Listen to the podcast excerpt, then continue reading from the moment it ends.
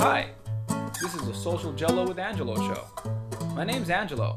I'm a social scientist, surfer, martial artist, and a whole lot of other things. Coming to you live from Kasai City, Japan, the Social Jello with Angelo show. Hey, thanks for coming in on the show to Social Jello with Angelo. Today I'm interviewing Christopher Van Atta, who is a CrossFit coach in Kyoto, Japan. It was a really great interview, really cool guy. Had some great stories about how he became an expat, how he came out to Japan, how he ended up living out here, and how he started his own business. Really inspiring stuff, and just a really cool cat to talk to, too. Um, before we get into the interview, some dates. Some dates. On May 12th, I believe. May 12th. Yes, May 12th. In Osaka. Um, they have the they have the JMMA Federation, which is the Japanese Mixed Martial Art Federation in Osaka, is going to be having a amateur MMA. Uh, not I, I don't want to say it's a tournament, just a few matches. Um, I signed up for the 77 kilogram weight class. So if you are in Japan and you want to watch the fights, um, I'll have a link in the episode notes so you can check it out. It's on May 13th. May 13th. Sorry, May 13th on a Sunday. Um, but if yeah, if you want to check it out, definitely I'll have a link to the place. It's uh, it's usually at a MMA gym in Osaka. The fights are free if you want to see, if you want to watch. If you want to fight, uh, the fights I think it's only like three thousand yen to sign up, and um, and you go from there. And they accept anyone. All you gotta do is just put your name and uh, whatever martial art you it is that you practice. And uh, I believe there's still slots open to sign up if you're looking forward to fight. If you're if you're looking at fighting, um, you still have some time by the time this episode comes out in April. You know, you still have about a month to sign up to see if they can match you up with something. That's about it. Um, let's get into the show and let check out the interview. I hope you enjoy. So what's up, man? Thanks again for being on the show. Um, as I mentioned earlier in the intro credits, uh, this is Christopher Van At- Atta Ada Atta Atta. Is that is that Japanese? That is not Japanese. That is my. That's actually my mother's maiden name. That's your mother's maiden name. Cool. Yeah, yeah, yeah. Sweet. Well, thanks again for coming out on the show. Um, I reached out to you because I noticed that uh, you were doing like all these crazy workouts. I saw this stuff like you were putting on this video on Instagram about Yeah. your about your s- snatch. Ah, yeah, yeah, yeah, yeah. Okay, yeah. cool. I said that right. Yes, you did. All right, all right. So, so you got a you got a CrossFit gym out here, right? That's correct. Um, we just finished. Well, not just finished. We're finishing construction now, and the grand opening will be this Sunday. Um, the I should say the construction. There's a little bit left. We have a little bit of tatami that has to go in, touch up a little bit of the paint. Um, people have already run into the wall a few times, so we have to fix a few things. But so far, so good. We're about to open. Someone ran into the wall. Yeah, yeah. So That must have been an intense workout.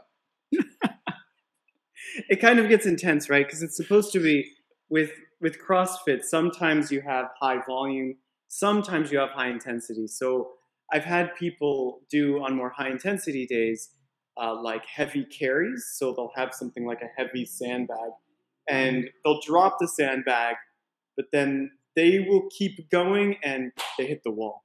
Holy shit! Yeah. it can be a little bit dangerous. I try to get there's a little bit of padding, but not so much. Oh, wow. That, that, that's cool though. So like most of your clientele, they're I mean I'm, I'm making an assumption here, but they're they're all Japanese. There's about 70% Japanese. It's going up slowly because uh, the the CrossFit community, specifically in Kyoto, um, is a little bit older than other places in Japan outside of Tokyo, and in other places in Kyoto as well as in Japan as a whole, it's almost 50-50 foreigner and Japanese. but here um, on like the blackboard and in class, I teach all of the classes primarily in Japanese. Oh wow. But I use English if there are English speakers there, so it's a little bit easier for people to get into it. Oh cool. Japanese. How long have you been in Japan? Uh, now in total about eight years. Oh wow. Cool, cool. So um what originally I guess where do I start? What brought you to Japan or how did you get into CrossFit? What mm. The Japan part starts first, so that could be a little easier, yeah? All right, let's start with that story. We um what brought me to Japan? Uh the easiest way to explain it is that originally I had absolutely no interest in Japan. Um, outside of like the general uh, when I was very, very young, there were a lot of things from Japan that came to the States. I'm originally from Colorado, and I mean, I knew about I knew about Japan as a place, but my father started working here as a contractor off and on in Tokyo, and he invited me to come here for one week when I was I, I was in middle school. Yeah, I was in middle school, so I came here for one week. Thought, oh wow, that's kind of cool. And since then, I always wanted to go back overseas, not necessarily to Japan, but overseas. Then I went to university, graduated university, moved to New York to get a job in video editing. I was not able to find a job. And after four months and like two, uh, sorry, 180 um, job applications, seven interviews, I had zero job offers in New York. Maybe you didn't apply to enough jobs, man. I, I just need a few more. It's like two more. yeah, just like maybe 20 more, just 200, make it even. right? I mean, that, that, that would have brought me right. I would have been able to get that, that one job offer. it's that threshold, Yeah, that east, that East Coast threshold. exactly. And then from there, oddly enough, I had a friend from university uh, whose hometown is in um, New Jersey. He visited his mom in New Jersey and said, Hey, you should come stay with me for the weekend. I said, Cool. I go there and it's like me, him, and his mom making pasta, which is really, I mean, like when I say making pasta, I mean like rolling out pasta and drying it. And he was telling me about um, English teaching in Korea. From that, he said, Why don't you try applying to English teaching jobs overseas because you love teaching? Uh, before that time, I was teaching um, teaching editing as well as teaching computer sciences. And I thought, okay, I'll, I'll apply to jobs. I applied to five jobs teaching English in um, just Asian countries in general. From those five applications, within three days, I had three interviews and two job offers. And then um, about 18 days later, I was in Japan. Hmm.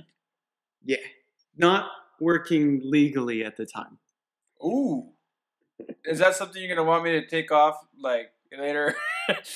You know, I, I would say that it is, but it, to be completely honest, the government knows all about it, so it's it's oddly okay. All right, we're, so we're good. That's cool. Yeah. Good. Good to know. No, no, no like nothing crazy like yakuza shit, right? Yeah, yeah, yeah, yeah, yeah, That was later. No. that was later. We can't talk about that. well, we can, but I'm gonna have to like uh, block out your, make the blurry face and distort your voice. Have a little bit like down just below the mouth or something. yeah, right there. So uh, hide your identity. Oh god, So- I wish it was that interesting. So, so when you came out here, um, the first job you got, what were you doing? Oh, I was okay. So I came over. Um, I came here as an English teacher in Yamaguchi, Japan. So, the, so Yamaguchi Prefecture. And if you've ever been to Yamaguchi, which pretty much no one has, you'll know that there are pretty much no people there except a lot of depressed old people, factory workers and roughly, I don't know, 20 foreigners. And that's, of course, an exaggeration, but that, that can be what it feels like. That's actually how where I'm living. In Yamaguchi? no, no, Oh, uh, no, no, no, no, no, no, no. I'm not living in Yamaguchi, but like where, where, where I live, I actually live out in the countryside. Um, Ah, yeah, okay, it's exactly the same. Then. So yeah, it's, it's it's mostly retired older folk, uh, factory workers, yeah. and um, you know a lot of fam. Not I wouldn't say a lot of families, but quite a few families are out here. So it's not all retired people. Yeah. Um, but it is definitely a little. It's not your typical like expat story because you know I've heard some pretty exciting stories, and I don't know if mine's one of them. yeah, mine starts out exactly the same way. It's like moved to the countryside. It was a pretty good experience. Like that's that's how the story starts, and it kind of sounds kind of boring. So from there, um, what happened? Oh, that's it. Um, from there, so the English teaching job I had was not singularly focused on like elementary schools or singularly focused on um, one-on-one English teaching. It was literally everyone. So um, I had the experience of meeting uh, like government officials and people who worked for companies, as well as, of course, housewives, um, and teaching junior high school, high school, all those people. So from there, um, I started because I was meeting so many people at once. I started to develop a um, a system for when I would meet people for the first time, starting with um, two questions basically: What are your dreams? And well, actually, I should just ask you: Do you have any? Oh, hold on a second. Hold on a second. Um, I'm gonna have you repeat that one more time because your sound kind of broke up. Mm, do you want me to repeat it from the beginning? Um, I guess just a question. I said you, you I got I got the part. It, it broke up right before you said, You "Let me ask feeling. you," and that's right. That's right. That's right. I lost you. No problem. So, what was the question? yeah, um, I just I want to. So, let me ask you: uh, What are your dreams or long-term goals? My long-term goals, dreams. Ah, that's a hard one. I guess um, what I'd have to say is I've gone through many phases in my life, and I've been lucky enough that most of the time when I set my my sights to achieve a dream, I Yeah. got very far every time I did that, which has allowed me to go after several dreams and move on to other ones if that makes any sense. So like Yeah, yeah, yeah. That totally makes sense. like when I was young, my dream was to become a professional musician. And I drove that dream all the way into touring and um, got offered a contract by um, by a record producing company, a small label, and then later a bigger label. I s- never signed to the small label because I wanted to sign to a bigger label, and I actually set up a meeting with um, with some pretty big people in the music industry that signed Coldplay and some other big oh bands. wow. And uh, my my family, I come from a family of professional musicians, so that was my dream. And then right before I signed that contract, my guitarist um, on our last tour, I found out that he was selling cocaine to people on the tour, and uh, I had a rule. I, I really don't care what you did out off stage, as long Yeah. as it didn't mix with what we're doing on stage. Yeah, And- yeah, yeah, yeah. And we were in Texas at the time. And when I found out that he, you know, that he was sitting there selling drugs, I was like, dude, like, and he had drugs on him in the fucking RV that the label was letting us use. I'm like, do you realize, like, we get busted. The label, the small label that we're not signed to, that's nice enough to let us use this giant RV with a trailer and everything to go around the U.S. Do you realize how much trouble we'd be in if we got nailed? Like, they don't mess around in Texas. We'd all do Yeah, it doing yeah. time, and we'd be. And he just kind of looked at me like a party pooper. He's like, hey, you're ruining the party, man. Like crashing my my good times. And I was just like, you know what? You know, we're leaving. Uh, we were in our last spot. I found out what was happening like at, at one of our last gigs. And I said, Yeah. we gotta go. He's like, hey man, there's this after party. We should go play. I'm like, no, you know, we all have to go back to work. We all had jobs that we had to come back to. You Yeah. know, just we gotta go. And either way, long story short, big fight with him. yeah. And when I got back to to San Diego, where I'm from, uh, I was talking to our producer, which was also the same producer for Blink 182, and he said, um, he said, fire him, fire him, Yeah. get rid of him. You can start. We can find guitarists are a dime a dozen. Yeah. Yeah. And- yeah. We'll find another. my problem was that I wouldn't have been in that particular band if he, that guitarist, didn't Ah. invite me into it. So like Okay. they had another singer, they had interviewed me, I auditioned, they chose me over their other singer who had a drinking problem. And I reformatted the band and yeah, I rewrote the lyrics, but still that guitarist, me and him sat down and composed all the music. Yeah. Yeah. So- yeah. Yeah. And then the producer was like, "Fuck him. He had his shot. He fucked up. You know, um, just get rid of him." And Yeah. we uh we can always recompose new music, but even then, he, it's you're the you're the sole uh, composer and writer. So Yeah. technically, even though he helped you co-compose, there's no contract yet, so we can just ace him out and essentially steal his music and sign a contract without him Yeah. Pretty much. Right. morally business wise correct morally unacceptable for me Yeah. and i was just kind of just disheartened by the whole thing and so i thought about it i'm like well either i either i fire him and i take advantage of him or i quit and i was like fuck what do i do or i quit and if i quit i start all over again so i said you know what screw it i quit i'm done I, I called him up and said, you know what, man, uh, this is not working. I'm gonna quit. And then he, um, and I was kind of thinking maybe I'll do a solo project, but I wasn't sure yet. And then he Yeah. turned around and uh, and pretty much just spread a bunch of rumors about me that I'm sabotaging the band, and all our fans broke apart, turned into this crazy they taking sides, and everybody took his side because at the time he was in charge of all the social media marketing, and I would stay off the internet. Yeah. So at that point, everybody hated me. So I'm like, yeah, I can't exactly t- transfer my fans.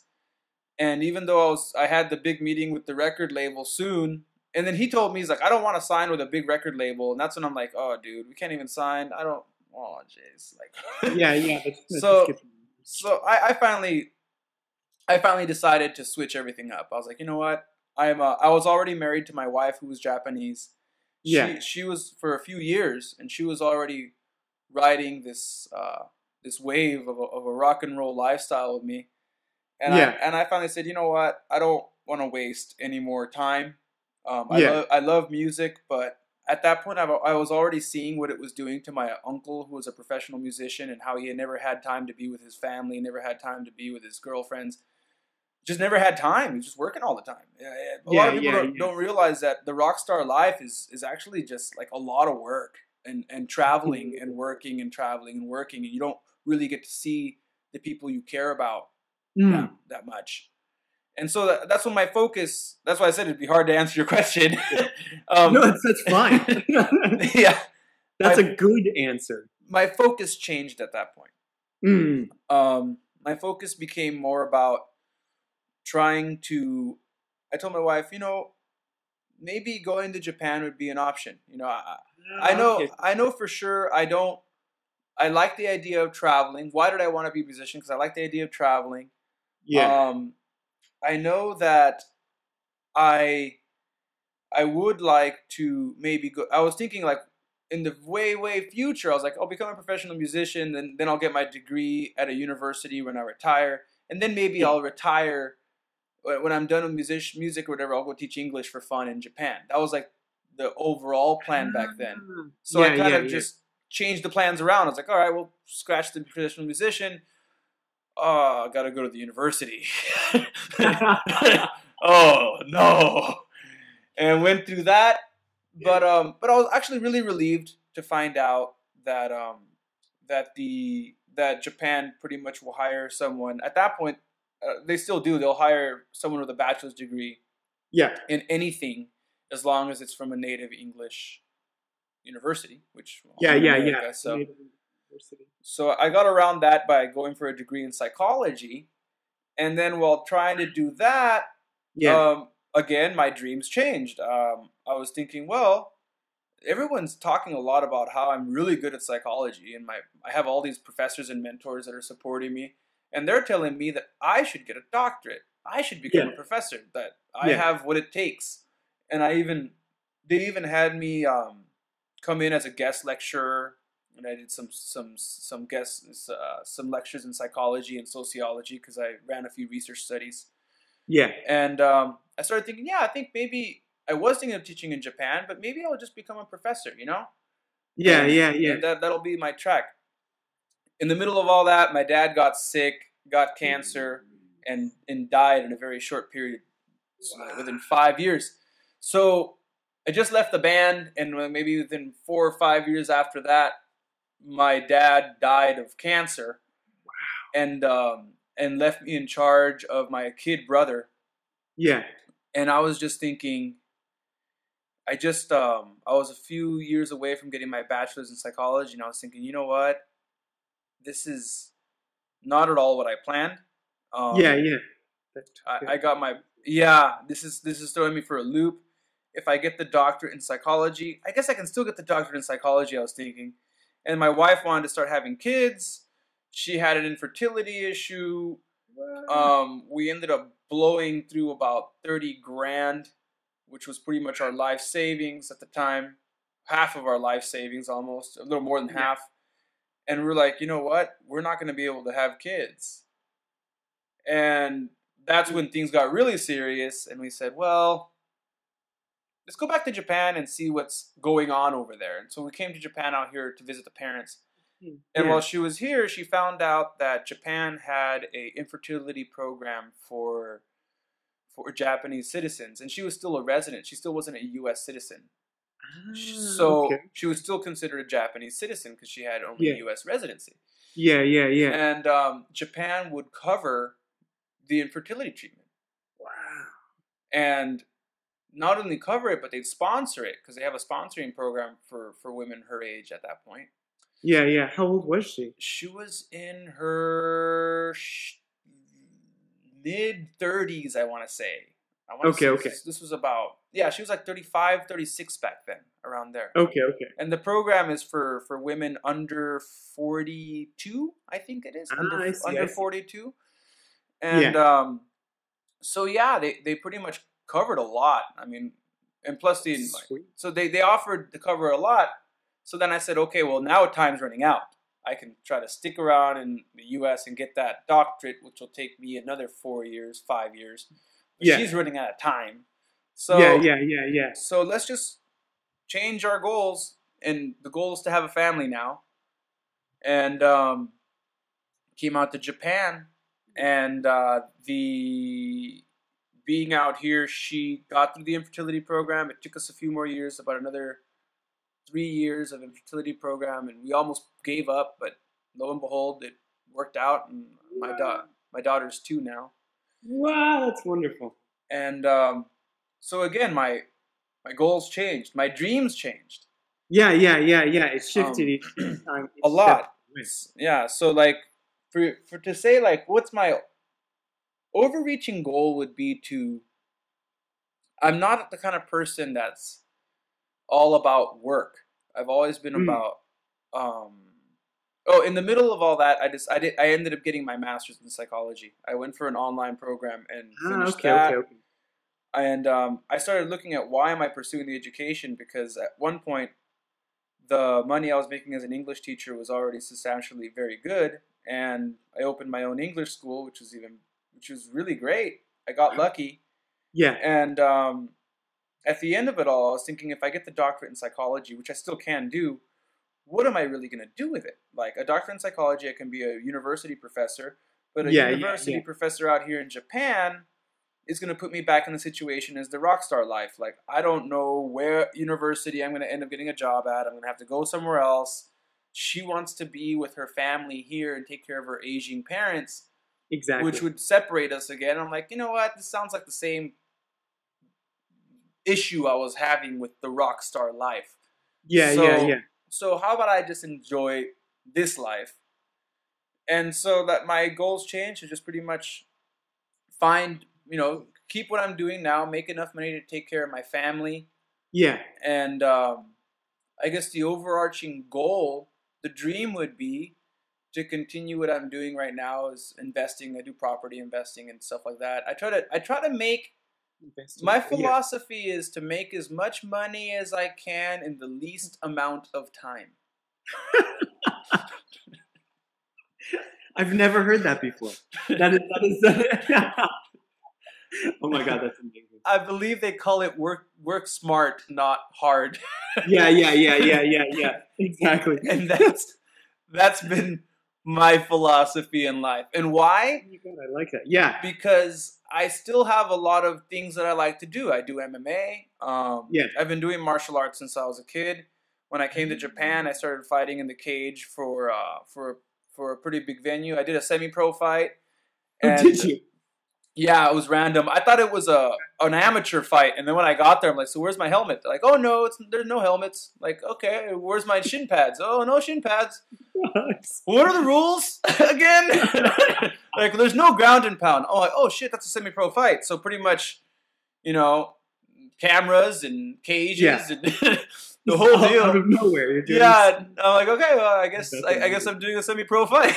so, so after that, I was like, I lost, and I realized it was my first MMA fight, and I was like, you know Hmm. what? I think uh, the reason I lost, well, I never did MMA before. I just kind of jumped into the cage. yeah, just. I've done training, martial arts training, and I've done MMA practice, but I, I never Yeah. really practiced with the rules, and there was a Yeah, lot of yeah, different yeah, yeah. without ground and pound, my martial art relies on ground and pound. Without ground and pound, I'm stuck with a lot of grappling.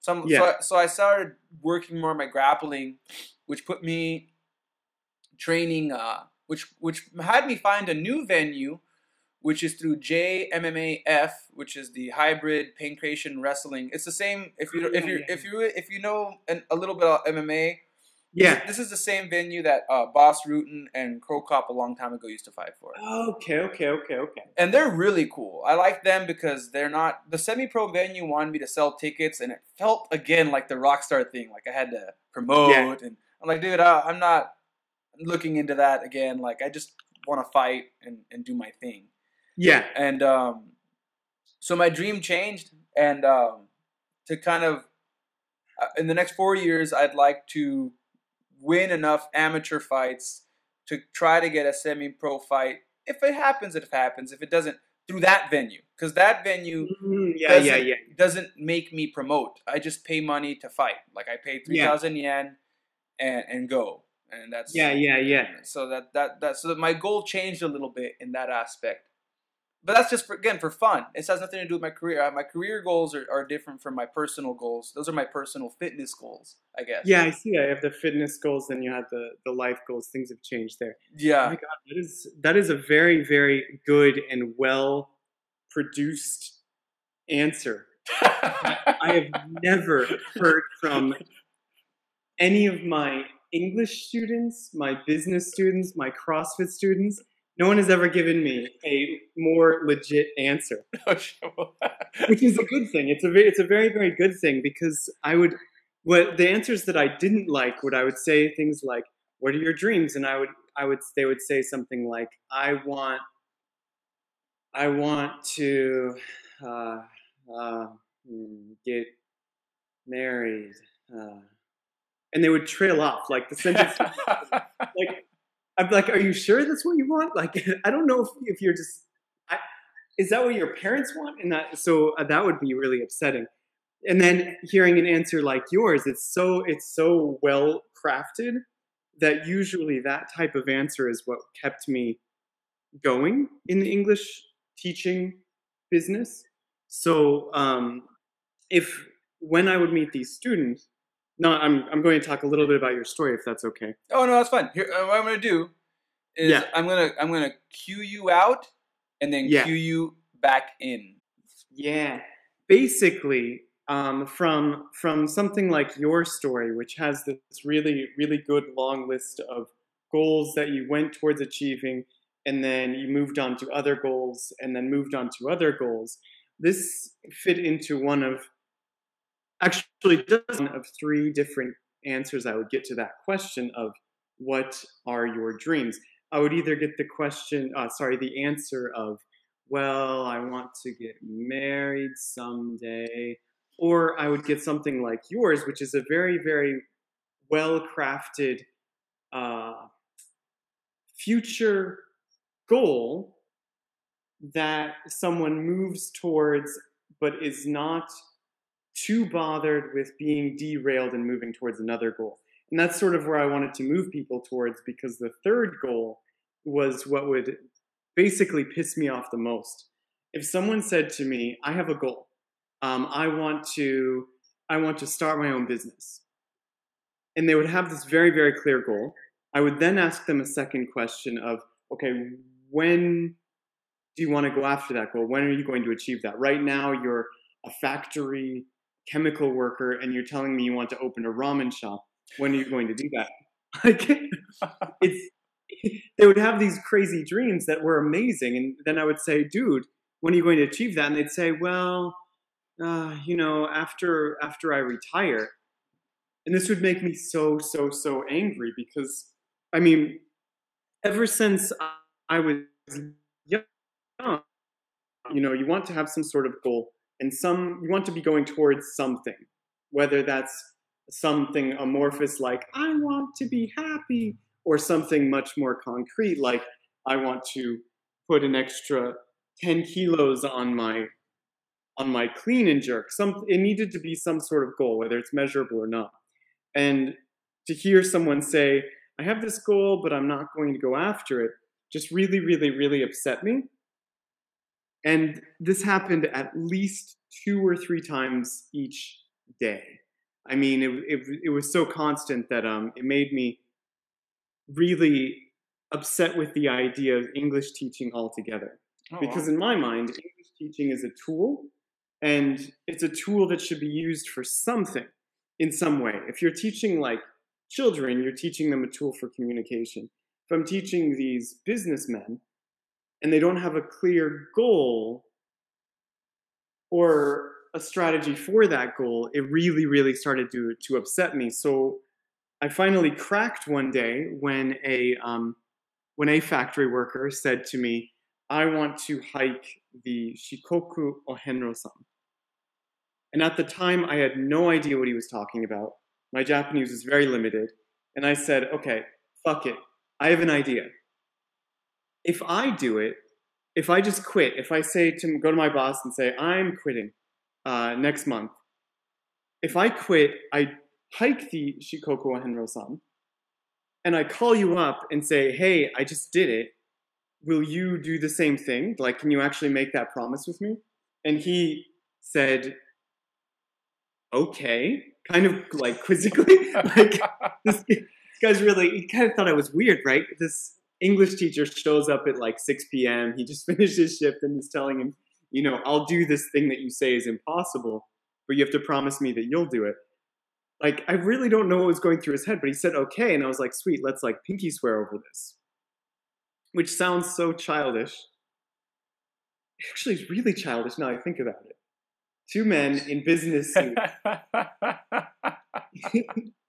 doing a, like a pinky swear over this this um this trip that I did, still hadn't had no idea what it was. So um, I ended up quitting my job my boss was totally understanding because in, in her mind it just made her company look even better that she had this teacher who would do something like that for her students so she used it as marketing Hmm. and uh, i learned what the shikoku Henro-san was and um, hiked it in about 30 35 days so it's i don't know if you know the shikoku ohenro-san i'm, sh- I'm sure that you do because you you live much closer to Yeah, and I, one of my other things I do is surfing. So I usually go to Tokushima every at least every summer, every month during the summer, I go out there. So yeah, that's that's that giant. For my listeners, do you want to go ahead and explain what that is?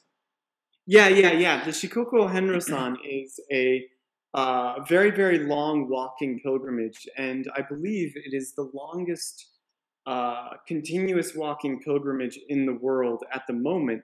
Um, it's over 1,000 kilometers, and you visit at least 88 different Buddhist temples. Now, these temples are from, uh, they now represent different sects, but they were all at least either established or blessed or touched by, um, by one man who ended up making the entire pilgrimage.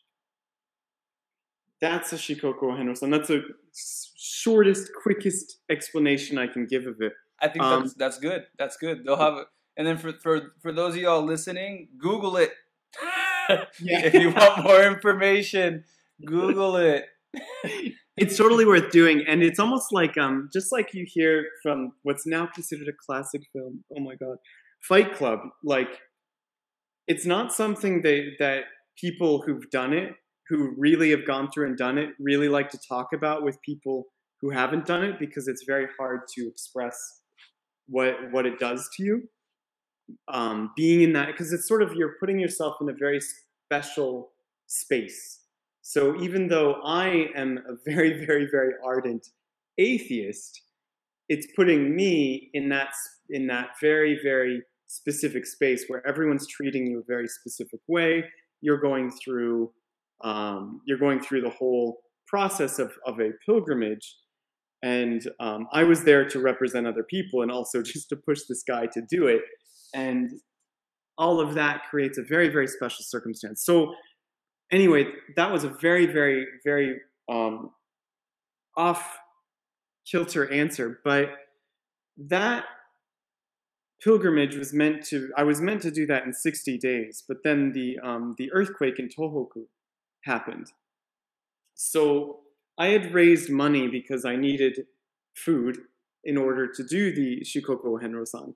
And in raising that money, um, I decided, okay, instead of me spending 60 days just focusing on me and, you know, forcing this other guy to do it, why don't I cut my time and go very quickly? And then uh, after that, I will go volunteer in Tohoku and use whatever money's left over to, to do that. Um, I went to Tohoku, started volunteering there, and started to work in Tokyo while in the north of Japan volunteering. So I would spend one to two weeks in Tohoku volunteering and then come back and work in Tokyo for three or four weeks um, daily, uh, basically with no holidays, if that makes sense. So when you're talking about Tohoku Yeah. and that whole situation, that um, that's the same. This is is this around the same earthquake that hit Fukushima? Are, are, we, are we on the Yes. same page here, right? Yes, This- yes, yes. I, I know some. I recognize it as that, but my listeners who are not as familiar with Japan will recognize it as the as the Fukushima disaster with the Yes. with the tsunami and the earthquake Yes. hit many areas, not just Fukushima, but a lot a lot of parts in the Kanto area. Kanto Yes. area being the what northern? I always say northern, but some people say eastern. I say Oh northern, God, I mean, but I mean Kyoto. You can't say northern; they will say east. yeah, they always say east, which totally throws me off because I, I look at Japan as like north. I split it totally different from. But anyway, That's awesome. the Tokyo area is considered the Kanto area, and a lot of places got hit around that area. Yes. And, and so you went there to volunteer at one of the um, one of the cities that was largely affected by the earthquake. Correct, correct. Um, when the earthquake, the earthquake happened about uh, 10, 12 days before I planned to go to to hike around Shikoku. And um, just to give you an idea a little bit about my family, um, ah, sorry, I should back up. Friends of mine that I had made while in Yamaguchi slowly moved to do other work. While I was there for about three years, I had friends who moved to Tokyo. And those friends, when the earthquake happened, they all received phone calls from their parents, just like me. So they some of them received the phone call that was like, please, please come home immediately. And that was like some of those friends. So some of those friends did go home. Then the other friends, their parents called and said, okay, please, are you safe, right? Can you please stay safe? My parents called me and said, um, we know you're going to go there. Just um, don't don't die of anything related to radiation. Fair was enough. their response. It's that response mainly because um, in my family, uh, the, my family is really theatrical, over the top, and uh, we will often do things that are um, like volunteering, and it's not simply because of the like altruistic desire to help other people, but there's something really gratifying about helping other people. That's that's just nice. Like it's a really nice feeling. So we'll go and do that. We'll we'll change our life just to do that, which is that's like the most wholesome answer why you do it. Well, one of the things that that uh, they talk about in psychology is the idea that some psychologists argue that there is no such thing as a truly altruistic act because you will always get that good feeling that you just talked about. Yeah. That in psychological studies, they said measured to be a, a very large amount of happiness that cannot be achieved by something else. Like people can achieve happiness. And let's talk about happiness, but what is happiness? And our operational definitions of happiness change. So the kind of grat, the kind of not gratitude, but the kind of good feeling that you get from doing an altruistic act, you get social capital in the in the praise Ah, yeah. that you get from people when you tell people that you did something like that. In which a, uh, some psychologists are arguing, then therefore it truly wasn't a completely altruistic act. The idea that you're doing something and you will get nothing in return. However, Yeah. your intention of wanting to do something altruistic and not expecting something in return, that can be in itself altruistic, but the actual act itself isn't, if that makes any sense. Yeah, yeah, yeah. That definitely makes it's it's it sounds very roundabout, but it definitely makes sense.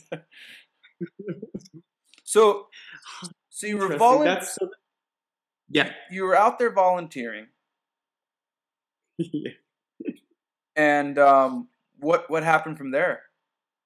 Yeah, so the only the only reason I bring that up is because um, I lived in Tokyo teaching um, English one on one, and then volunteered in Tohoku. And the first week, the first week I volunteered, we were doing things like uh, basically clearing mud out of people's homes. And it's not exactly mud; it was literally like sewage, sludge, just anything that was in the bay of that city uh, that had just come into the city. So cleaning people, uh, clean, uh, sorry, clearing it out of people's homes, out of businesses, that type of thing. Just trying to make it a little bit of a better place to live. Then after that, the volunteering turned into more um, uh, support for children and basically going and drinking tea with old people uh, for a long time, that's what it became. I, I bring that up though because the first day that I arrived, um, I met two women who I eventually worked with to make an uh, to make basically an NGO in Tohoku to help children, and I would go from from Tohoku to Tokyo, and in Tokyo, I um, broke up with my longtime girlfriend from Yamaguchi. However, she wanted to stay with me, so she moved to the city I was working in, Tohoku, and started volunteering in hopes that it would bring us back together. It's kind of a weird way to start volunteering, but she started doing that. And at the same time, I started dating a girl that I met on the Shikoku Henro-san, and she decided to go start volunteering in Tohoku. Sounds like trouble. Yeah. So oh, oh, it gets it gets even it gets even better. It becomes sort of like this daytime drama because um, one of the women who I worked with in the NGO eventually we started dating. So I was I at one point was kind of casually dating these two women in Tokyo, but volunteering with one of them in Tohoku while these other two women were also volunteering in Tohoku, who one was trying to get back together with me, and the other one we were just casually dating. So it was really like a daytime drama that, to give a really, really long story, a really short answer, the woman who I was, who made the NGO with, she later became my wife. Okay. Yeah. Let me, let me see if I if I if I if I caught up on your on your Sure. Japanese on your Japanese uh, drama here. Um, Yeah. Not the girl from Shikoku, not the girl Not the from Yamaguchi, the girl that you met from the volunteering program in. I forgot the name of the prefecture. Oh, it's okay, it's okay, it's okay. Um, in if you, the city is Ishinomaki. Ishinomaki. Okay, so in the Yeah. girl, so the girl that you met while you were volunteering there was the girl that you ended up marrying. Yes. Okay. Yes. Okay. Now, there, there's. Um, I'm not like I said. I'm a very, very ardent atheist, but there are a lot of weird things that kind of feel like what you would what you would call fate, but I, I think of it more like um, uh, pattern recognition. Um, but I'm trying to make this as, as short of a story as possible. I'm so sorry. no, no, it's I, I told okay. I told you when we started. You have all, you you have all the time. It's if you if you put the time in, I'll I'll record you. Okay, okay, okay. but I also don't want it to be boring, so I'm, I'm trying to. Uh, so far, it's I'm. I, I'm interested and fuck what my listeners think at this point. Fuck them. They have to listen. No yeah, yeah. They, they- can press pause and come back to this later. This is the time where I tell my listeners, hey, you do know that watching this on YouTube is a bad idea. If you haven't figured that out yet, yes, I put it on YouTube. That's not a good idea because you can't listen second. to YouTube on your car. But you say that, and I feel like anytime, because I, I, of course, I listen to all these CrossFit podcasts. I feel like there should be situations where people have a reason to watch it on YouTube, so people could see my video, right? Yeah, yeah, they- can see your video. Yeah, I can see. Oh, sweet. So like right now, while you're walking around, um, I can see your gym setup, and I can see your battle ropes there, and I can um, I can see so your stairway and your and your weight rack. So yeah, yeah, people can see. Sweet. Um, So, and, and it will sure and it will be it will be on YouTube. And then, uh, even though I told that to my listeners when it starts hitting two hours, three hours. Because the YouTube video, I don't have to cut. I can upload as much as I want. So I have Oh, up, yeah. I, I have uploaded three-hour podcasts onto YouTube, and, I, and that's always funny. When like I, I got messages from from like some of my friends and some of the people that became my listeners. They're like, "I know you always say like not to watch it on YouTube, bro, but I really liked it. You should you don't have to say that." I'm like, that's awesome. I'm like, I appreciate your patience. I wouldn't have that kind of patience to a podcast. yeah, God, I wouldn't either. It's something I listen to while cycling. yeah, exactly, sorry, exactly. Back into it. um, we I'll get back to that fate thing because it's it's kind of um, plays an interesting role in the whole like th- this grand opening for this CrossFit gym. But um, actually, I'm going to leave that as an open thread and go back to it because I should probably give you a quick timeline up to this moment and then I'll go backwards if that's cool. cool. Sounds good. Um, so I met um, this this woman who later became my wife while volunteering, and uh, when we first met, of course, like I said, I was casually, very, very, very casually dating this other girl, and I had broken off this relationship. And at that time, I had I had thought I would never ever um, marry a Japanese woman. And the reason for it was probably 90% of the reason was I did not want to be the stereotypical guy goes to Japan and marries a Japanese woman. It's at least 90% of the reason. Like it was just like you just don't want that stereotype. Like oh, here's another American. Um, but the other 10% was that, um, and this was purely due to stereotypes. Um, I did not want someone who would um, go along with whatever I said. And this was playing on the stereotype of A, my ex girlfriend, and um, B, just the few women that I had met while in Yamaguchi. And that's, of course, a very, very small subgroup of people. Yeah. So I kind of blindly walked into what I ended up doing was blindly walking into a relationship um, because I, I realized, you know, that just like any other women around the world, Japanese women are exactly the same, except completely different, if that totally makes sense. Well, I mean, there's certain cultural values they're gonna share, Yeah. And um, because of that, you will end up with some patterns. Yes. but they still can individually be very very different depending on what prefecture they're from what city they're from and how their family lives you know the, the, your your environmental circumstances Yes. Yes. So like that, happily, I'm very happy to say that stereotype was completely broken. Um, partially because she was so so far outside of it. Um, her, she is a very very outspoken person. Um, she was born in Kyoto, but her um, her grandmother, her mother's side, um, comes from Osaka and her grandmother is a very, very, very, very outspoken um, activist who's basically constantly suing the government for something. oh wow Um, like, this was so far outside of that little tiny stereotype that I had made that I was like, huh, this person's really interesting. Started spending a lot of time with her, and eventually she became my wife. But um,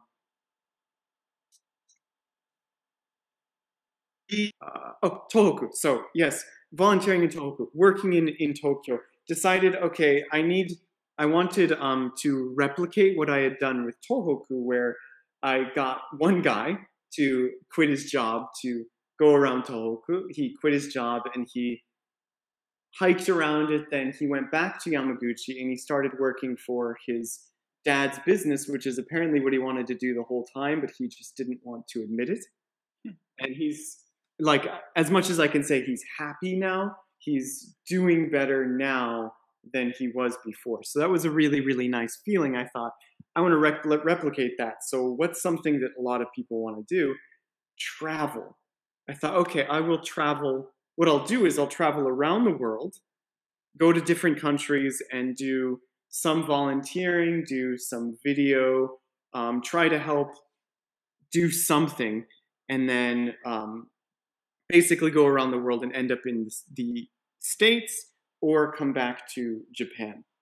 And uh, that is what brought me to leaving Japan and going to, gosh, uh, I actually don't remember the number. If I give you a number, I will totally exaggerate how many countries. It wasn't that many, but um, continent wise, I went through Asia, um, a little bit of the Middle East, Africa, and then a short kind of fun trip through Europe before going back to the States and then coming, and then eventually moving to Kyoto um, and moving in with my girlfriend who became my wife soon after that. This is also funny because I because of that 90% stereotype, I was desperately trying to not depend on my wife for my visa. Only because it's so funny because of an internal stereotype of guy goes to Japan to get married. I did not want to depend on her to get a visa, but eventually she talked me into it because it it is it is a pretty good route to go with if you are in a relationship with someone that you plan to be with for the rest of your life. I mean, it, it makes sense. So- yeah it's pretty practical i mean Yeah. it's good. Not so much a stereotype thing but just it's it's a practical thing to do yeah, it's, it's, it's actually if you're gonna if you're gonna stay out here unless you want to like lose everything you own like, like it's kind of kind of like insurance if you will yeah, right. So I got over that and did that. Um, and that's what brought me back to Japan the second time. Now, I mentioned the fate thing because that's probably what your listeners will find much more interesting than just someone going on and on about I traveled to this place. No, I, I think actually, again, I, I, I personally think that um, I mean, one one of the side goals I have for the podcast, and I, I don't Yeah. have clear goals for the podcast. I always say, look, I have interviews that I do from the perspective of psychology, Nice. and that gives me a lot of wiggle room to talk about pretty much anything. Yeah, Um, yeah, yeah. But I, but I think one of the good things that happens that I would like to happen in my podcast is you get to know people, you get to hear their stories. So, and anything I've found is nobody's story is boring because I mean I didn't experience what you experienced. So I always, to, I mean that's why I say like if they're listening to the podcast and they're not they're not meshing well with what they heard from your life experiences, I'm sure there's some people right now listening to the podcast that are totally digging the Mm, experience that you just shared because that's Oh. that's something that we- like I said I have people who listen to the podcast from all over the world from populated cities to the middle of nowhere and other expats who are probably listening to this going wow that's how that expat got here. That's really interesting. So like again I wouldn't I wouldn't worry about it that too much. All right so um if you listen to the first part of this podcast uh, I really appreciate it. That was part one. Um, this is part two of uh, of my interview here with um, and make sure I get your name right with uh, Christopher Van Atta.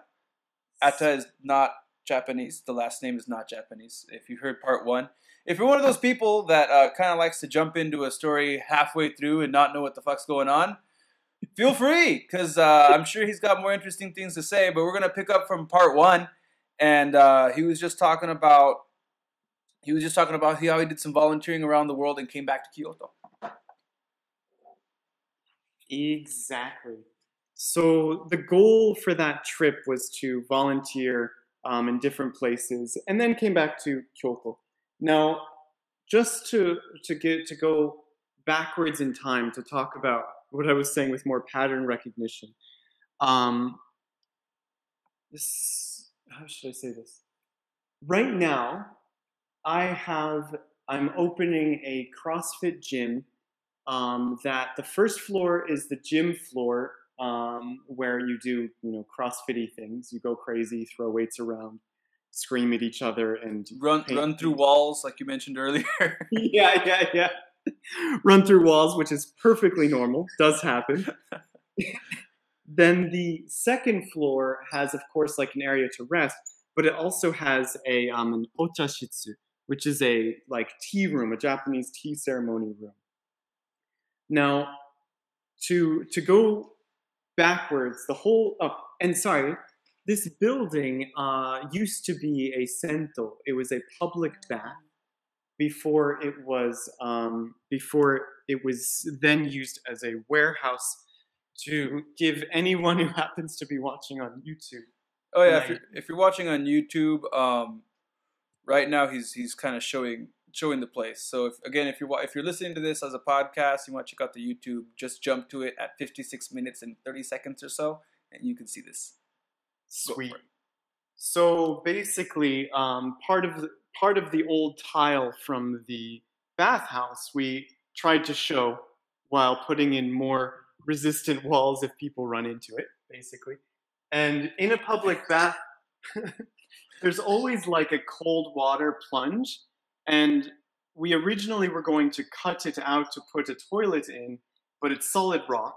So the best thing to do is to put the toilet inside Whoa. that is pretty much what you can see from the public bath part. While we've also taken out, uh, you'll see it as black, I think. Yeah, a hole in the ceiling to put up a six meter rope climb. Okay. It's about 20 feet. Again, for uh, like CrossFit competitions, basically. Um, the reason I mention all of that about the building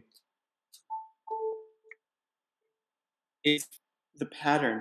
Um, my grandfather, before he died, uh, he built or he renovated a building and built a bed and breakfast in the Finger Lakes of um, of New York with my grandmother. And one of the things that he built alongside was a uh, Japanese tea ceremony building, basically over overlooking a waterfall. And I didn't know this, but he was obsessed with Japanese culture, um, and partially that's probably due to the fact that his job was um, working in the U.S. Navy as uh, like security for um, for fission and fusion bomb testing. So he kind of felt guilty. Then he got interested, not just guilt uh, for what what um, went down in Japan in Hiroshima and Nagasaki, but from that original piece of guilt, he started to just become interested in the culture, and that ended with him making this tea ceremony house in on their property for the um, bed and breakfast In in uh, the city of Penn Yan on the Finger Lakes in New York. wow.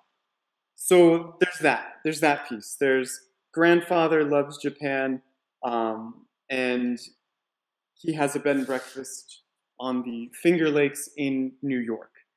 Then um, I moved to Japan to Yamaguchi, and I moved from New York City to the countryside of Yamaguchi. In New York, I was used to drinking espresso every day. It was the only thing I could afford because it's pretty cheap. And I would have espresso every day while, you know, hanging out with my theater roommates and whining about how I can't find any editing jobs. so it's really, really, really hipster. I just realized that. Anyway, doing that, um, and gosh, I should just give a side note anyway because this is kind of long. As a side note, I did. I was running out of money, so and uh, the computer that I was using ended up breaking down. Um, I wasn't eating very much, and uh, my roommate from university had given me a PSP, like a Sony PSP, and we had I don't remember the right term for it. With like iPhones use the term jailbreak, but Yeah, I think it's the same. It's a very similar concept of jailbreaking a, a PSP, where you can have a bunch of different video, other video games and other services. Yeah, yeah, yeah. and other apps and that kind of stuff. Yeah. Exactly. So I had this PSP, and it was the only way that I could access the internet. Um, and I had installed apps on it. Basically, I had a um, a document application that could then create PDFs, which then I could send, which eventually is what I sent to the English school in Yamaguchi, which then got me the job. So it's kind of funny that I, I came to Japan because I had a Sony PSP, but not because I was playing games. It's a weird, weird experience when I think about it. But I bring that up partially because although it's a non sequitur, it still plays into that fate piece a little bit because um, my grandfather was one of the first computer programmers for the US government. And for some reason, not some reason, it's probably very obvious, him doing that influenced his children. And it influenced my mom, his daughter, into marrying someone who was also into computer programming. And that kind of got me into it. And that is what got me into the idea of running uh, this kind of software on a PSP, which then got me the job in Yamaguchi. Um, and the reason it got me the job was because everyone who was better qualified than me did not understand how to make a PDF. I learned this later that because I sent my resume as a PDF, my boss hired me. I had no idea. From a like- PSP. From a PSP. that, that, that you got to add that because it's actually pretty easy to, to do that from from like your computer or from Yeah, yeah, yeah. maybe even your smartphone. But the, the, the PSP element, shit. Imagine if they would have known you sent it for a PSP, bro. You probably could have gotten a, higher paying job. oh yeah. By the way, I'm sending this from a video game system. I'm I'm that good at technology. Oh, I should have put that in there. Oh. So that's like that. There's that pattern. Um, and I arrive in Yamaguchi, and of course it's Yamaguchi. The only Starbucks is about a two-hour drive away, and there are no espresso-based beverages where where I was living. So I was like, I need caffeine, and I don't want to depend on drip coffee, and I don't want to depend on tea. So one of my students said, "Well, why don't you try matcha?" Um, and like it's it's kind of sacrilege to a lot of tea ceremony practitioners. But from that moment, I just started drinking matcha um, every morning. So what I mean by sacrilege is tea ceremony is a very, very, um, very process-driven tradition. I'd, I'd almost go as far as saying there's a lot of rituals that are involved. Not, not, not like Yeah. not and people look people always associate rituals with religion. I'm not using rituals as religion. I'm I'm kind of going off of the psycho- psychological definition of rituals. For example, people who have OCD have rituals. Mhm, Yeah, yeah, yeah, They- yeah. They yeah, have yeah, certain things they have to do to function. Um, not that tea ceremonies are OCD, although you know Japanese people are kind of all OCD in my opinion, but that's a different, total different story. Um, but yeah, there's a lot of rituals involved in tea ceremonies. Um, Yes. not not with religious connotations, but there's you do things a certain way, which is Yes. a lot of Japanese culture in, in general. So yes, yes, especially the traditions. So if I say something like I'm making matcha, you use um, like a special tea whisk and a special tea bowl, and you whisk a powdered green tea to a froth and then offer to someone or you drink it yourself. I would do this while texting on my phone. that would be considered pretty much blasphemy in, in some circles. yeah, they probably if they heard you doing that, you wouldn't be allowed back at their tea ceremony. Yeah, pretty much. It was like I'd be excommunicated. Oh man. So there's there's that element which which got me kind of into tea ceremony, which blossomed into having a putting in a tea ceremony room over the top of my CrossFit gym. That's that leads into that. Plus, it's it's much more connected into um, my wife being very interested in Japanese culture. She started learning tea ceremony and got into it as well. So there's all this weird stuff with tea ceremony.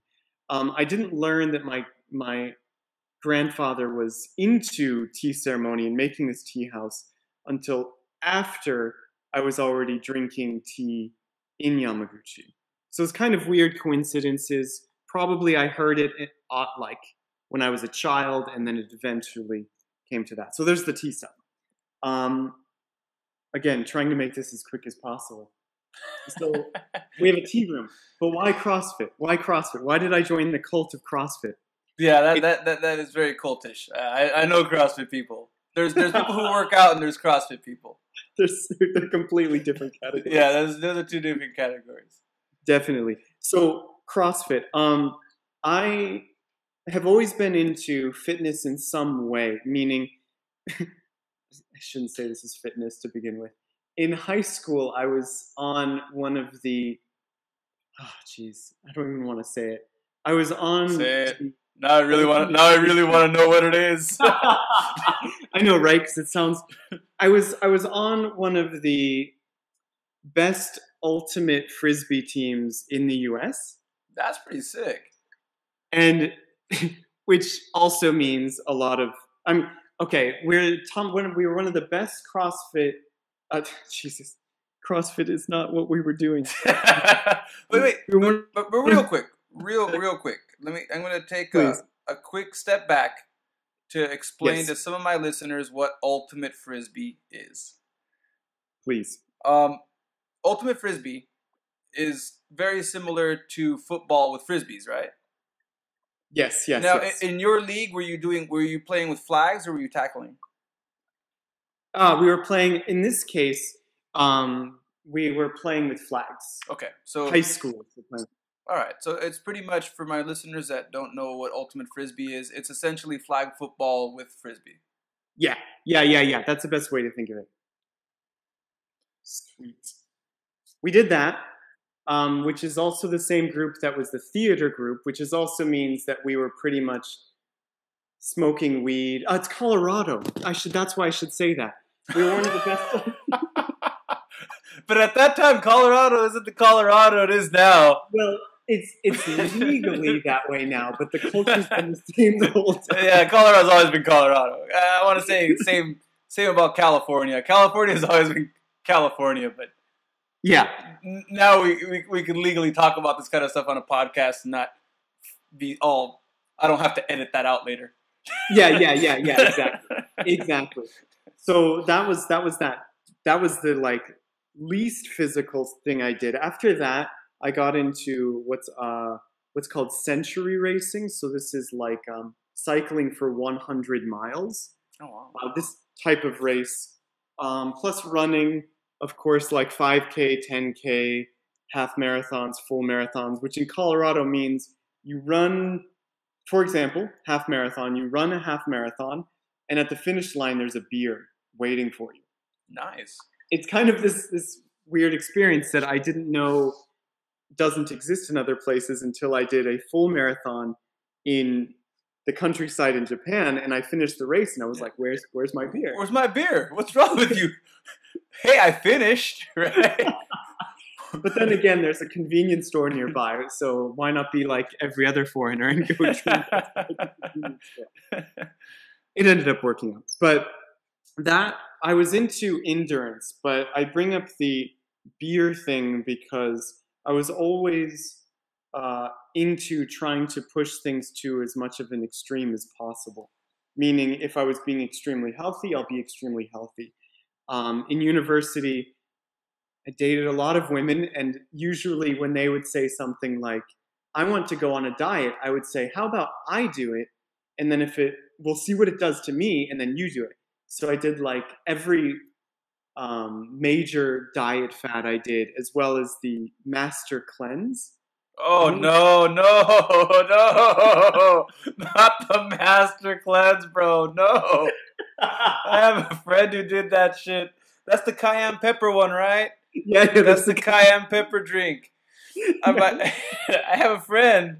I have a friend yeah. who who had to do who felt he had to do that because he really wanted to detox after getting off of cortisone Ah, because okay, he, had okay. a, he had a neck problem and he was like, Hmm. I really need to detox, so I'm gonna do this master cleanse thing.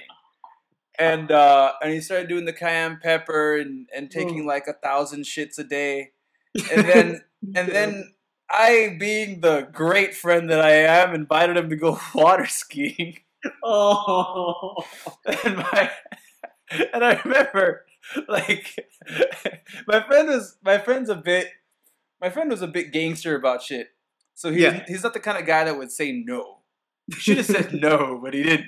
So we get out to go water skiing. I told him, "Don't worry, man. I know you're doing the master, you know, the master P thing, but like, you know, just get in the you get in the boat, just relax. You don't gotta do much." And my dad was sitting there giving my friend shit. My dad's like, "Why isn't he water skiing? Hey, why aren't you gonna go water ski? Why don't you water ski with us?" so yeah, my, my friend was hurting that day. Long story Oh, short. that Yeah. sucks. But again, for the my listeners that don't know what it is, um, do you remember? I know I remember it had cayenne pepper, lemon juice. Yes, lemon juice, cayenne pepper, and I believe uh, I could be getting this wrong, but I believe it was a little bit of maple syrup, or Okay. a little bit of um some kind. I think it's maple. Yeah, I I, think I think it was maple syrup or honey. It was it was some sort of sh- those two, sugar. yeah. yeah. That was what you had during the day, but you would drink saline in the morning. Because So I did that. Because the cayenne pepper thing wasn't enough. Just make sure that you have nothing left to give to the world. And uh, I did that to show to see if it was a good idea, and of course I said it was a bad idea. So my girlfriend at the time didn't do it. you, you, you, yeah, you, you, you're a, you are a gentleman and a scholar for that one. Oh God! And I was uh, PA. I was do I was doing um, production assistant work on a film at the time, and I remember I would go in, in the, into the film, and like, of course, I was working in the art department, so everyone's going crazy. They're like, ah, like uh, this, like this actor, or this director, they're coming in, and we have to make sure this is right. And I'm sitting here like, I'm just trying to make sure the world is is stops spinning whatever you want me to do, just I'll go pick that box up. Okay, okay. Yeah. That was pretty bad. Pretty, pretty bad. Um so I did those things. Oh gosh. Oh yeah. So I was I, I take things kind of to an extreme. And um of course, actually I should that pattern for me is there where if someone says something like I'm thinking of trying this or I might try this, I say, well, I'll try it first and we'll see if it works. And that kind of gets me to all these weird places. But um, CrossFit happened because I uh, had heard about it and thought, okay, that's just a weird, crazy cult. I'll never get into that. and while I was doing this other challenge, which was um, like uh, you run a 5K and then go jump into icy water and like go swimming. While I did that, one of the sponsors was a CrossFit gym because people doing stupid things just kind of go together. like, to be honest, that's that's, that's basically the truth. I went to the CrossFit gym and uh, did a workout and thought, oh my God, this is so extreme and crazy. This is something that I think I would be into. Eventually, I started to see more of um, the aspects about it, like how it helps your health and um, how it helps you. The, the whole purpose is to be a more healthier individual, not CrossFit as a sport, which is about people pushing performance to an extreme, but CrossFit as a system for um, overall fitness is for promoting health. Now, that got me into CrossFit. I came back to Japan. My wife said, We're moving to Kyoto, not uh, Tokyo, which is where I wanted to live. And I said, Okay, because it's best to do. It's best to do what she says because, I mean, like I said, she's the granddaughter of a woman who's constantly suing the government. I should probably go with what she says we get to Kyoto and I say, I want our, our home to be near the only CrossFit gym in Kyoto because I would like to go there to train. And um, eventually, while I was training there, I was starting to get uh, a little bit upset with English teaching because I was running too much into the problem of um, feeling like the students I was teaching were not making progress because probably due to the very, very specific clientele. Meaning, if I was working teaching people of a different clientele, they might progress. But I noticed that with CrossFit, when people would come, there would be some kind of progression over time. And decided, hey, maybe I can teach that. Three years later, I open a CrossFit gym. Um, I have certifications. I'm running seminars. Um, I don't know if you know his name, but um, there's a man who lives here for six months at a time named John Perretti. John Perretti. Do you know his name? No, I don't. He swears up and down, and I will say that I totally believe him, that he's the person who coined the term MMA. Really? And um, he was he was a matchmaker a long, long time ago. I mean, like in ancient times. John Perretti. John Yeah. Perretti. I'm gonna here. I'm gonna right now. It's uh. It's gonna be. Let's see here. Here. Type in John Perretti. Perretti, And, yes. uh, just gonna search it real quick. I see Please, here. I see here John Perretti, martial artist, Polish Yeah, coach, ex stuntman. Is this is this all? This is Twitter. that is him. That's his yes. Twitter, and there's his YouTube. I can't put that up. I'll lose it. But how? An, okay, hey, there he goes. MMA junkie. Yes. Served as ex you matchmaker for the UFC, rival extreme maker. Legit. Yeah, yeah, legit, yeah. Legit. Actually, his. It's funny that I, didn't recognize his name, Yeah. but I'm looking at pictures of him, and yeah. Um, so if you if you are if you are watching this from YouTube, there's a picture of him right here. Here's here's John Perretti. Um, so you can kind of see what he what he looks like. Yeah. Um, and there's some stuff here, but uh, here we'll go back to here. And so yeah, right now since it records everything that's on my computer, I, I went into a thing and they can they can see some images of him in the background. Yeah. So okay, so you were saying Mm, so I met I while teaching CrossFit, I met up with people uh, like him who, because he lives in in Kyoto and he's he's interested in things like CrossFit, he stopped by the CrossFit uh, gym where I was working, and he introduced himself, and we've been working together to try to make seminars for the future. So now that I have a CrossFit gym, he wants to do seminars here to teach people about. Um, he's he's also an Olympic weightlifting coach, but he wants to teach Olympic weightlifting and other things related to what he had learned while doing martial arts. Um, we have people like him, basically. Other other people as well. He's just a, he's just one example. Oh, oh my god. Oh my god. My friend.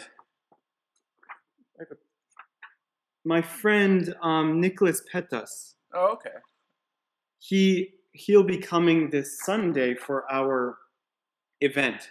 So I bring up these people uh, only to make one last point before I will have to go. That um, I slowly ran into all of these different people related to the things that either I was interested in or had a similar pattern. Um, I started CrossFit. I ran into Nicholas Pettas, and now we uh, we are friends enough where he'll he'll come here to to do things here. And John Perretti is going to come here as well. Aya, um, who's kind of getting to be more famous in Japan for CrossFit, she's going to come the next time that she can. Plus, um, all within the tea world, there are different people in the tea community who want to come visit as well. This isn't a way of me saying, "Oh, look, these are all my friends," but I noticed that like the more, the very very simple, I don't know if, if axioms right, but the simple axiom that that I never really believed to be true, but now I want to say is true, um, is that like if you are doing things in service to other people, you tend to find things that better you along the way. Meaning, while my goal in Tohoku was just to help people, I ended up with this really strong, independent, oh, jewelry artist wife. And then while getting interested in CrossFit, I've been lucky enough to meet these great um, fighters. And while I just so happened to make tea because there was no Starbucks, I have been able to meet these uh, higher up people in the tea industry or interested in making my own business. I've been able to speak with a lot of different business owners in Kyoto. And it seems that the more that I do for other people, the more I also get out of it to Yeah. the point where it's becoming very, very selfish. well, I mean, it's not so much selfish. I mean, again, I, I, selfish. I think would be the idea that you would do it and you're not helping other people, right? That's that's Yeah, yeah, selfish. yeah, yeah. That- But at, at the end, like the idea that again, what I said earlier, when psychology, how psychology defines what altruism is, Yeah. and how altruism can turn around and be something that's actually mutually beneficial for both people involved. Um, kind of touching. I know we're, we're wrapping things up here pretty soon for this second part of the episode. For the podcast, it'll be the second part. For the YouTube, it'll be one long video. But um, but yeah, like I think some of the things you mentioned about being an atheist. I'm I'm not an atheist. I'm what I consider myself to be maybe an agnostic, and I say maybe okay. because I have a belief system that doesn't involve anybody else, and I don't want it to, and I don't. I'm comfortable with not knowing the. I'm comfortable with telling people, not giving people an answer, but at the same time having a belief structure that if it doesn't turn out to be what I think it is, I don't know, and I don't Mhm. claim to know.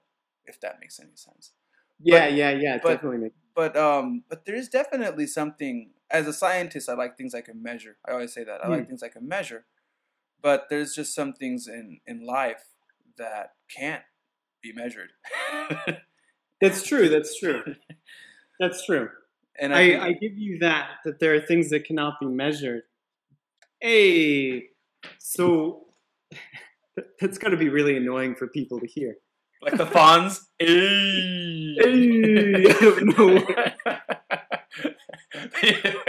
so you were saying the the caveat Yes, the um. Oh yeah, yeah, yeah. So I totally understand um your your uh type of belief. I believe because my my brother is very very similar. Um, but the only caveat that I have stems from um a a type of belief that I've had for a long time. So I'll back up a bit. When I finished high school and I was choosing universities to go to, um, I was accepted to universities for uh, for physics and universities for film, for film specifically for film editing, and I chose the very very, you know, uh, lucrative route of film editing, which is not very lucrative. Um, I chose what my parents thought was for my parents, it's not that bad of a choice because I come from a family of theater actors and that it makes sense. So I went that route instead of physics, but I've still been interested in it for a very, very long time. And what I realized, um, well, now slowly going back and studying more physics, um, I realized something that I heard, that I learned about general physics education. If you go to school, if you go to university for physics, you learn. I'll, I'm going to use a, a blanket example that's not exactly what you would learn in a physics curriculum, but it should be pretty easy to explain. Plus, it doesn't stretch my understanding too far. So let's imagine that the first year you learn Newtonian gravity. You learn that two objects, um, two objects pull each other, and if I drop a pen, it falls towards the earth, and the earth falls towards the pen. That's Newtonian, Newtonian um, gravity. Then the next year they tell you, okay, um, that's actually not what it is. That's just was a good approximation at the time. Forget all that. We're going to move on to um, to Einstein's explanation for gravity. And each year, you basically hear, okay, what you learned last year was actually wrong. Forget that. It was just an approximation. Here's what we have now. And usually by the last year, it's someone saying, this is what we have now. This is definitely fact. And all of the students are saying to themselves, this professor has no idea what they're talking about. well i mean towards the end of it when they start getting into quantum physics and dark matter things get pretty almost into the range of philosophy Yeah, yeah, yeah, yeah, right? So, with that in mind, whenever, if I sway between being agnostic or lean towards being atheist only because my feeling is that the reason we don't understand something now is simply because we have a limited ability to understand it. And it's really kind of a depressing belief when you think about it. It's it's very soulless. So I would like to not be atheist when I think about it, but that's what it. That's the. I think you're the I mean, first atheist I've talked to that's ever said that. I'd like to not be atheist.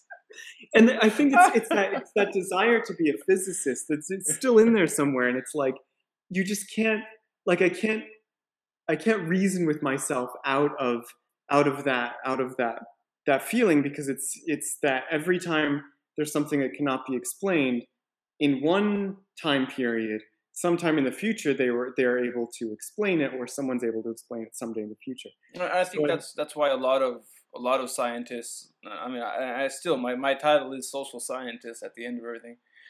Um, what they uh, what we tend to a lot of them are atheists. Um, in psychology, not so many. There's a there's a there's a little bit bit of a mix because of the kind of people that are attracted to psychology to help others. Yeah But um, but still, there's still a lot of a lot of atheists and a lot of and I think that's the difference between an agnostic and an atheist is the atheist almost has the belief in non-belief, if that makes sense. yeah yeah yeah yeah while yeah, yeah. while while the agnostic sticks back and says, I don't have a belief. it's not. I don't really have a. a- I- I- to to say I to say that I have a belief to not believe would still mean that I believe in something. So like I'm not. I, I take a step back and say I I don't know. I don't Yeah. know, and I and I and I kind of bask in the greatness of just not knowing. And if an answer comes along, great. Um, I think science is a great way of saying like. I, I, I know I, I heard this in a podcast and I forgot who it was who said it originally, and I'll have to search it up later. But the way this scientist put it was, he used to be very dogmatic about his scientific beliefs. Like this is the truth. Like this, Mm. these research studies have proved or shown enough evidence to say that this is it. But after years of studying science, he started leaning towards this is what it is for now. ah yeah yeah okay okay okay And like for example, I don't believe in aliens Mm. For now. yeah if if something but that's what science is. We're Yeah. always open to the idea that something might come in and just be a game changer. Mm, and suddenly things that we said that's why we always are careful not to say it will never happen. We'll say it's improbable. It's highly unlikely. yeah yeah but- yeah yeah but to just go ahead and shut it out and say oh never that's like that's that's the that's the nail in the coffin of any good scientist to say never. Because then when it happens you're that guy that who guy. said never. You should you should have never said that. Yeah yeah yeah. And this is why i think i would probably make a bad scientist. I do not want to be that guy. Now that being said um I, I will I will go back to CrossFit for a second before I have to go. Um, the one of the last reasons why I was interested in CrossFit at all is that the purpose of the methodology is to apply some some type of measurability where to every to fitness as as as uh, I should step back for a second. I'll try to make this quick. Sorry. oh no no no worries Okay, okay. Yeah, actually, you're not on a you're not on a um a time schedule just yet. yeah So- yeah I'm not To make it to make it as quick as I can, though, um, fitness, of course, from a scientific, from like a biological perspective, is the ability to procreate and for your for your species to to move on. However, the term's been broadened a lot because we have what's called the fitness industry, which is like people trying to be healthier, trying to look better, trying to have better performance, that that type of thing. So within the idea of the fitness industry, um, I think that was the final thing that got me really into in, interested in CrossFit is the idea that the goal is for everything to be measurable, where I can take one student and no matter what um, I have them go through, I can, in the end of the day, measure how well their performance was this time while they were still having fun. So it's not in a lab laboratory where I hook them up to machines, and when we finish, I say to them, "Hey, by the way, your VO2 max is at sixty percent," and they look at me with like deer eyes, like, "What? What's that mean? Yeah, like, why? What does that really help me with?" Instead, I have fun with them. I do the exact same thing, and let's say let's say I have access to that lab. I hook them up to machines. Let's imagine that for a second. Hook them up to it. Finished. I say, "Wasn't that pretty awesome?" They say, "Yeah." And then later they say, well, how am I doing? And I say, oh, well, we've been monitoring, and there's something called VO2 max, which is your ability to take in oxygen when you breathe. It's gone up. It's gone up this much.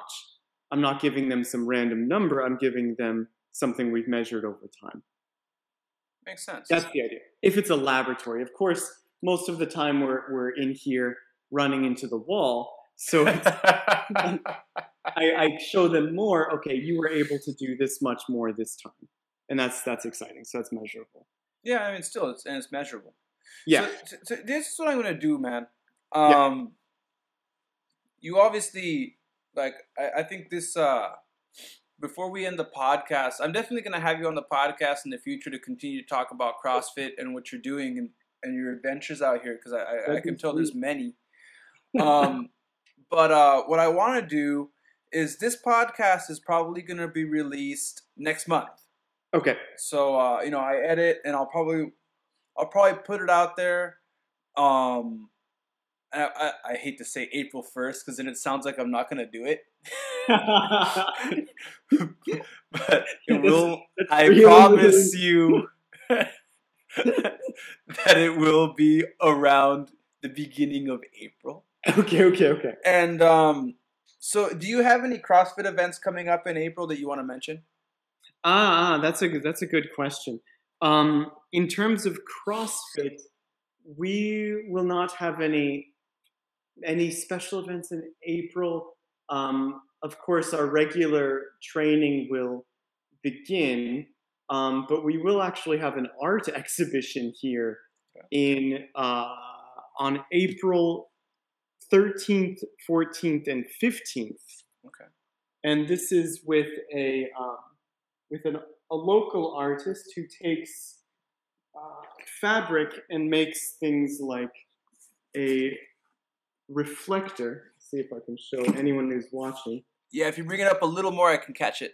Okay, there we go. I see it right there. Yeah, Cool. this is a. Ref- it's basically a reflector, so I don't get hit by cars. Oh, awesome. Um, but it's it's from a fabric that's very commonly used for kimonos. He makes these. He'll be selling them here, and then we'll also have it available online for purchase. All right. What's your What's your website? If you, Ah. I'll, I'll- I mean, you can send that to me later, and I'll I'll put it in the in the episode notes on YouTube, and also in the episode notes on my website. Yeah, yeah, definitely. But um, but also if you want to say it so that people listening can also type it in if they're interested. Definitely. It's CrossFitShohaku.com.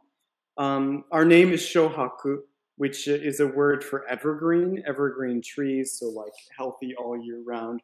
It's spelled CrossFit, C R O S S F I T, and Shohaku is S H O H A K U dot com.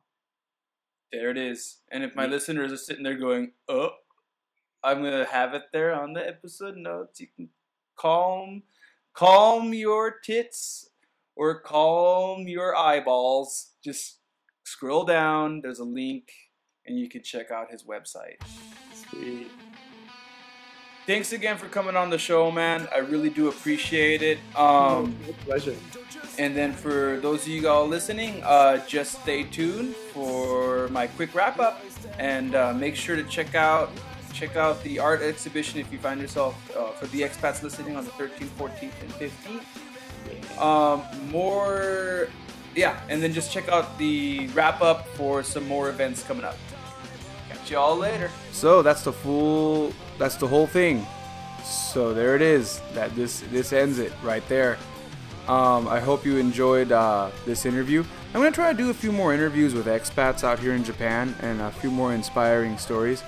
I know um, I kind of tend not to interview people. But I do. I interview people, huh? Yeah, I, I'm sure if you if you stuck around this long, you'll notice I interview people. But I'm gonna try to interview more people and try to bring you some more inspiring stories from Japan. Uh, not so much that I'm changing the format of the show, um, but I am gonna try to reach out to a few more uh, cats out here in Japan that kind of talk about what brought them out here. And uh, every once in a while I'll, I'll, link it back to maybe something that's going on. And of course it'll always be from the focus of psychology. But um, still uh, I, I, think uh, I think there's some pretty interesting people out here to interview. And I want to take advantage of some new software that I recently picked up. And um, yeah that's pretty much it as always uh, thank you for tuning into Social Jello with Angelo check out my website for more information about events and all kinds of stuff coming up. As you heard in the interview, um, if you are in Japan and you wanted to check out some of the art that Christopher was talking about, he's also got a link that I'm going to be putting on the notes of this show, so you can check that out too. If you live in Japan and you want me to interview you, hit me up um, on my website. You can contact me at www.socialjello.com. You can go right there under contact. It'll shoot me an email and I will get right back to you because I'm on that. All right, y'all. Thanks again, and I'll catch you next time. Peace.